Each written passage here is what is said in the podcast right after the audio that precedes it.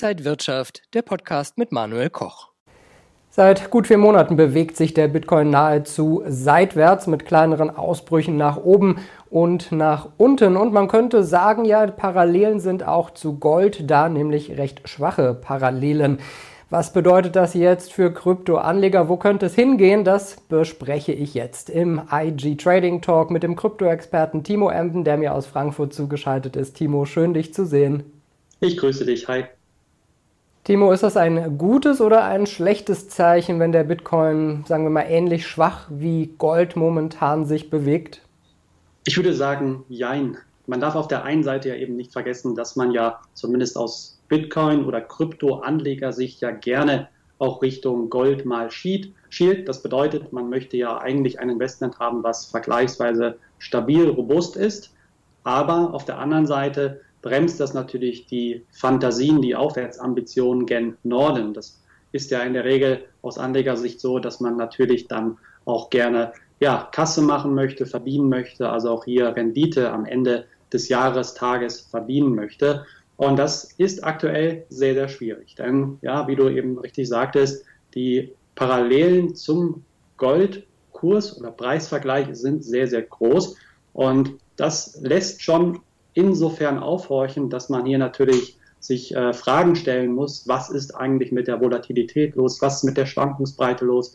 Und man kann hier unter dem Strich durchaus sagen und auch erkennen, ähm, dass man hier so ein bisschen das Anlegerinteresse ja, verloren hat. Das bedeutet ergo, kurzfristig, aber auch langfristig agierende Anleger haben mir eher Bitcoin und Co. den Rücken zugekehrt.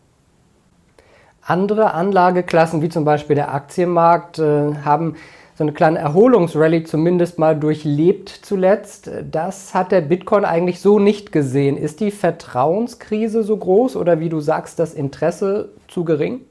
Ich denke, das größte Problem ist ähm, natürlich die jüngste Vergangenheit und die vergangenen Wochen und Monate, wo Bitcoin und Co. wirklich massiv gelitten haben. Auf der einen Seite. Auf der anderen Seite muss man sich die Frage stellen, wer befindet sich aktuell noch im Markt?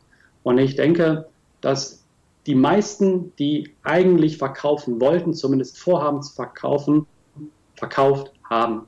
Und diejenigen, die am Bitcoin festhalten, so oder so, egal was passiert, die sogenannten Hodler, die werden wahrscheinlich auch, wenn der Bitcoin sich halbieren sollte oder noch mehr verliert, werden die weiter womöglich festhalten. Und das ist so ein bisschen die, die spannende Frage gerade. Auf der einen Seite gibt es genug Anleger, die wieder einsteigen wollen oder gibt es eben noch einen Teil, der sagen würde, okay, wenn die Kurse noch etwas runterfallen, gen Süden notieren, dann wird nochmal im großen Stil verkauft. Und das ist so die Frage, die lässt sich natürlich ähm, nur sehr schwer beantworten. Aber ich denke, eines der wichtigsten Stichworte ist eben auch diese sogenannte Vertrauenskrise, ähm, die wir ja eben auch in den vergangenen Quartalen, vor allen Dingen auch in diesem Jahr, hier hatten. Dass die noch nicht beiseite gekehrt ist, ist, denke ich, klar. Das liegt auf der Hand. Und dieses Vertrauen zurück, eben das positive Vertrauen in die ähm, in den Sektor riskante Anlageklassen, vor allen Dingen Bitcoin, ähm, ich denke, das muss peu à peu zurückerarbeitet werden und das ist natürlich ein langer, steiniger, harter Weg. Ja, was heißt das denn jetzt zum Jahresende? Bei Aktienmärkten spricht man ja gerne mal von einer Jahresend-Rallye. Können wir sowas beim Bitcoin vielleicht auch sehen? Ich denke, die zentrale Frage bleibt weiterhin, was passiert jenseits des Atlantiks, also auf US-amerikanischem Grund und Boden in puncto Geldpolitik. Wenn wir den Peak, den Höhepunkt gesehen haben in Sachen Zinserhöhung, dann kann ich mir schon vorstellen, dass wir auch hier den Sektor riskante Anlageklassen wieder beflügelt sehen. Das ist die Frage, die wir natürlich, ja, oder was heißt natürlich, ganz und gar nicht natürlich beantwortet kriegen müssen. Die Frage wird sein, ob sich die FED hier in die Karten schauen lässt, eben auf der kommenden Zinssitzung, Notenbanksitzung. Aber ich denke, dass man hier schon Anzeichen ähm, erkennen kann, auch eben angesichts der Inflationsentwicklung, die wir ja in den letzten Monaten gesehen haben. Sie ist in den USA leicht rückläufig. Sie ist immer noch auf sehr, sehr hohem Terrain, ohne Frage, aber sie ist zumindest nicht weiter gestiegen im Vergleich zum Vorjahresmonat. Und das lässt natürlich insofern aufhorchen, dass die restriktive Geldpolitik, die wir ja schon sehen seit Monaten, dass diese doch jetzt mehr oder weniger auch mal ihre Früchte trägt. Und ich denke, dass das so ein bisschen die Fantasie ist, dass man möglicherweise im nächsten Jahr wieder Zinssenkungen sieht jenseits des Atlantiks. Und das wäre natürlich ein wirklich ganz, ganz starkes Signal, positives Signal möglicherweise hier für Bitcoin und Co. Und diese oder dieser Glaube daran, der könnte durchaus eine Jahresendrallye hier dann in, in Gange treten. Schauen wir mal auf die zweitwichtigste Kryptowährung, Ethereum. Da haben wir im September das letzte Mal über das große Update gesprochen, was damals gerade stattfand. Man sieht jetzt nicht, dass Ethereum dadurch irgendwie große Freudensprünge gemacht hat. Wie äh, siehst du da die Lage? Klar, es bleibt natürlich der Klammergriff mit dem Bitcoin. Bedeutet, ergo steigt der Bitcoin, steigt in der Regel auch Ethereum oder auch eben andere Altcoins, Altcoins der Gesamtmarkt. Und das gleiche Spiel natürlich in die Gegenrichtung. Und hier hat man sich nicht befreien können von diesem Fing, das, was der Bitcoin tatsächlich macht. Und das hat schon auf der einen Seite etwas überrascht, denn man darf nicht vergessen, wir hatten ja das Upgrade ähm, bei, bei Ethereum, was ja schon wirklich ein riesiger, gigantischer Meilenstein war. Das ist auch erstmal so in Ordnung alles.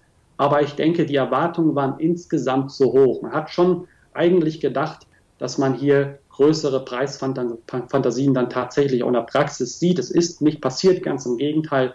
Ethereum wurde abgestraft, wirklich dann auch richtig nach unten abverkauft, weil man hier dann natürlich auch wusste, okay, die Katze ist jetzt aus dem Sack, das Upgrade ist Geschichte, wir konzentrieren uns jetzt wieder auf die geldpolitischen oder eben auch geopolitischen Unwägbarkeiten. Und man hat es eben dann tatsächlich gesehen, dass Ethereum dann ja zwischenzeitlich sogar zurück äh, gen 1000 Dollar Marke gefallen ist. Also auch hier dann alles andere in die richtige Richtung aus bullischer, positiver Perspektive gesehen, dass man hier ja sich eigentlich so ein bisschen die Finger verbrannt hat in Richtung Upgrade.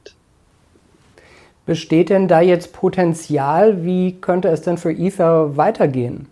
Ich denke, aus Anlegersicht sollte man sich weiter orientieren daran, was macht der Bitcoin. Ganz klar, der Bitcoin bleibt natürlich hier die Nummer eins ähm, gemessen an der Marktkapitalisierung und auch eben an den Bekanntheitsgrad. Das ist sehr, sehr wichtig und ich denke, ähm, auch für ISA wird es entscheidend sein, was passiert tatsächlich mit der Geldpolitik, eben auch diesseits des Atlantiks, also auch hier zum Beispiel, was die Europäische Zentralbank macht, aber federführend natürlich das, was die US-Notenbank Federal Reserve macht. Auf der einen Seite erstmal ganz, ganz wichtig.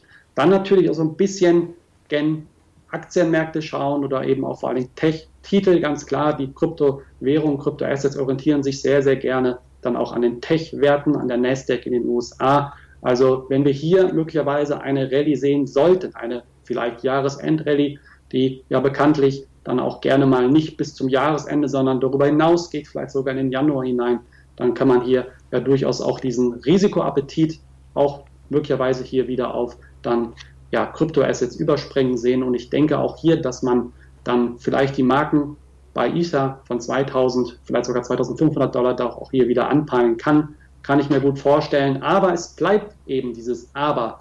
Fragezeichen. Was passiert tatsächlich mit der Inflation? Vor allen Dingen in den USA. Kann sie eingedämmt werden? Wie sind die neuesten, die jüngsten Inflationsdaten? Wie fallen sie aus?